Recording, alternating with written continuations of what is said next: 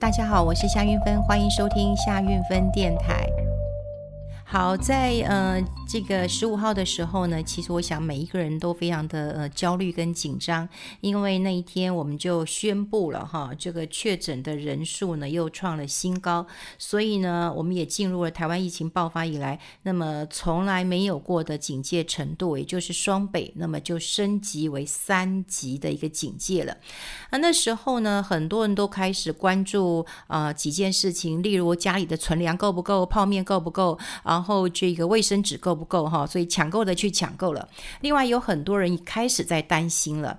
就股市会怎样？哈，股市会怎样了？呃，有很多人在预测啊，说哇，礼拜一的时候股市会被杀到这个呃稀里呼噜的，会被杀到这个呃大家受不了了哈。那看起来股市呃，我觉得比很多人预期的哈还要再呃少一些了。那主要的原因是因为我觉得大家比较会有这个呃呃缓冲期了，而且呢，当然呃这个疫情是把股市踹到地狱，当然重要的一脚。可是之前呢，我想我们也谈过了哈，就是呃，这个疫情之外，我们其实有呃缺水的问题，有停电的问题，有通膨的问题。那么呃，美国通膨升级的一个问题啊，那么还有就是国内那个。当冲违约交割越来越多的问题，所以如果说你有顺着我们呃这个节目的逻辑来谈，就算你现在有持股，其实也不会太多，不会感到呃太多的恐慌。那呃当然我们有呃提过，就是说市场在这一波当中哦，最关注的议题就是呃这个当冲，那大家其实都追求当日冲、隔日冲，还说呃有赚。就冲啊哈，那么呃很多的报道就在讲，有一个叫松山哥啊，哇，他一天可以冲五百亿哈。你听到到他这样讲，你就会知道说，哇，他是一个有底子的人，对不对？那嗯，事实上我们去看了所的很多的新闻报道，就说哦，他家学渊源的，哦，爸爸就是有开这个呃号子的，就是我们讲的证券公司的，所以他可能就是一个练武奇才，因为家里家学渊源，所以是练武奇才。个可能就是万中啊，或者是这个呃数万中啊，百万中都难得一见的一个人才。所以你也不要以为说你今天当中就可以，呃，这个跟他一样可以赚这么多了。那事实上，我们现在的市场上面都在鼓励当冲，鼓励当冲啊。我也记得，我赶快在粉丝呃我的粉丝页当中就呃记录下来，因为呃违约呃交割前三大股票就长荣、阳明，好跟中鸿，那这三档的股票说实在交易很热，股价的波动也很大，所以当然是当冲的一个热门股。其今年三月以来哦。那它再度出现破九千万的一个记录，那很多的我我认识一些券商，他们就跟我聊说，哎，很多小白哦，就是说我们指小白，就是初入投资市场的人，或者初开始来当冲的人，他说哦，两手一摊，没办法，我冲不掉啊，又不像冲马桶一样，对不对？我冲不掉啊，呃，就只能够赖掉了。那说实在的，呃，看到这个杠杆这么大，你可能是杠杆太大，也有可能是你新手就就就呃。就冲不掉哈，就冲不掉。所以你想想看，这个上礼拜开始，大家都知道当冲违约交割变多了。那另外就是说，我觉得呃，疫情当下，我觉得大家非常冷静，因为有很多人问我说，哎，会不会这个有呃实施这个呃平盘以下禁止放空，呃，或者是说哇，是不是会这个呃我们的呃这个涨跌幅那缩短？哈，就是缩减百分之五十，哈，就不要只就是十趴，可能有五趴了，哈。那当然有很多人就在讲说，那国安基金要不要进场？事实上，经济日报什么都在讲啊，国安基金要进场了。那国安基金进场要备战了啊。说实在，我我今天还跟我朋友在聊，我说，哎，我们很少有看过国安基金在万点之上护盘的吧？对不对？国安基金护盘，说实在都是在十年线左右。哦，都是在十年线左右。但过去的护盘经验当中啊，国安基金未必要马上呃就是出手了。其实他只要呃讲讲话，信心喊话就好了。好，信心喊话就好了。因为在上个礼拜，我都已经有看到整个八大行库，那么有买一些股票了。好，也就是还没有要用到呃国安基金了。只是我觉得。当然呢，国安基金一定要讲，因为政府就是要信心喊话，这是必然的。我觉得信心是呃最重要的哈，是最重要的。那当然有很多人很担心今天有恐慌性的杀盘，那今天当然有杀，可是我觉得还不至于出现很恐慌或者是很疯狂性的一个呃杀盘，甚至我觉得今天一万五千点还特别有人守了一下了哈。那现在。我只是想跟大家分享我的经验，好，我的经验。呃，过去我不认为国安基金就会在那种万点之上护盘，好，那这一次我们就看了。那如果最能够护盘呢？国安基金护盘，我们刚刚讲了，它第一个还先不用出来。他只要先出来信心喊话，大家稳住了，那他也不用把钱拿出来，对不对？那第二个，八大行库已经有开始在呃护盘了。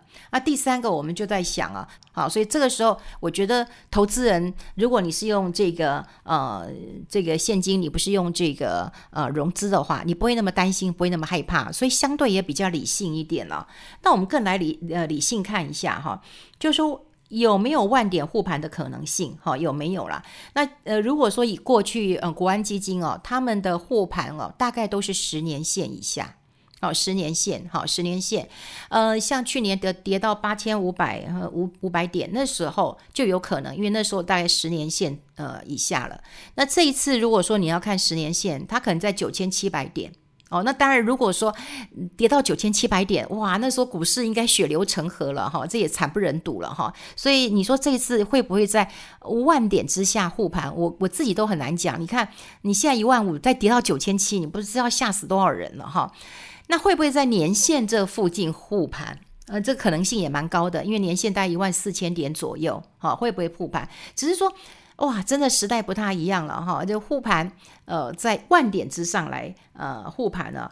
那事实上，为了这一次，呃，因为在十五号，那么。决定要把这个双北那么升级为这个三级之后，一直到五月二十八号嘛，那所以行政院当然也要赶快召开一些呃财经首长的会议啊，说全力要稳住这个呃股汇市啊，那当然就跟投资人讲说，哎，要了解一下这个基本面呐，哈，那么基本面，然后国安基金也讲了，说密切会观察呃疫情的发展跟台股的呃动向，一旦。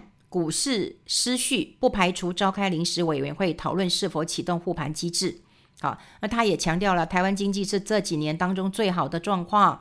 那么台股的基本面很强劲，那台股大跌，可是买盘承接力道还是很强，所以呢，这个呃，投资人不用过度的呃恐慌啦。好，这个任何风吹草动哦，其实都会。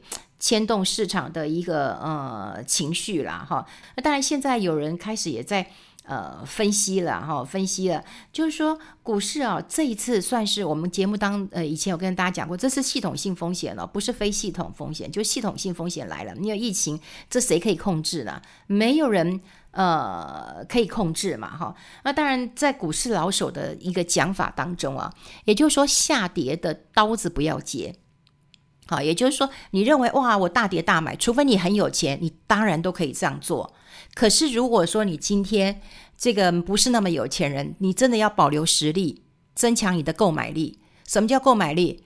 你现在可能只能买一张，那你你你再等一等，你是不是可以买两张或买三张？这是购买力的一个问题了哈。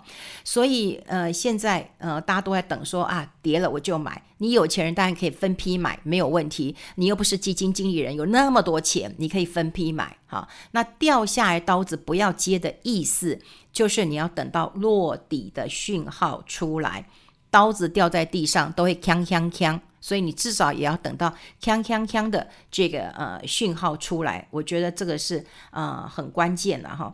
不过现在我觉得最紧张就是一个恐慌的一个呃心理了哈，恐慌的心理。那恐慌心理只要一一出来之后哈，有好有坏，只要是恐慌的，说实在来得快去得快哈，就是说哎跌得很快，大家也很快就反弹。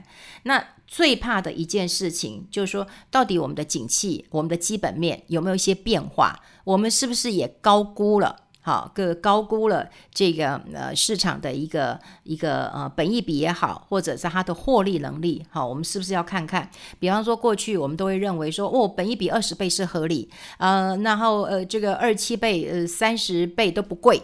啊，过去市场的确有人这样讲，特别是呃持续成长的呃个股，那大家都会认为，那大家也都会算，你把 EPS 乘上这个本益比，你都觉得是很 OK 的。可如果有一天市场出来说，哦，我没有说三十倍呀，我也没有说二十七八倍啊，我觉得应该是二十倍啊。那这样整个市场是会反转，好，所以我觉得基本面最最最重要了哈。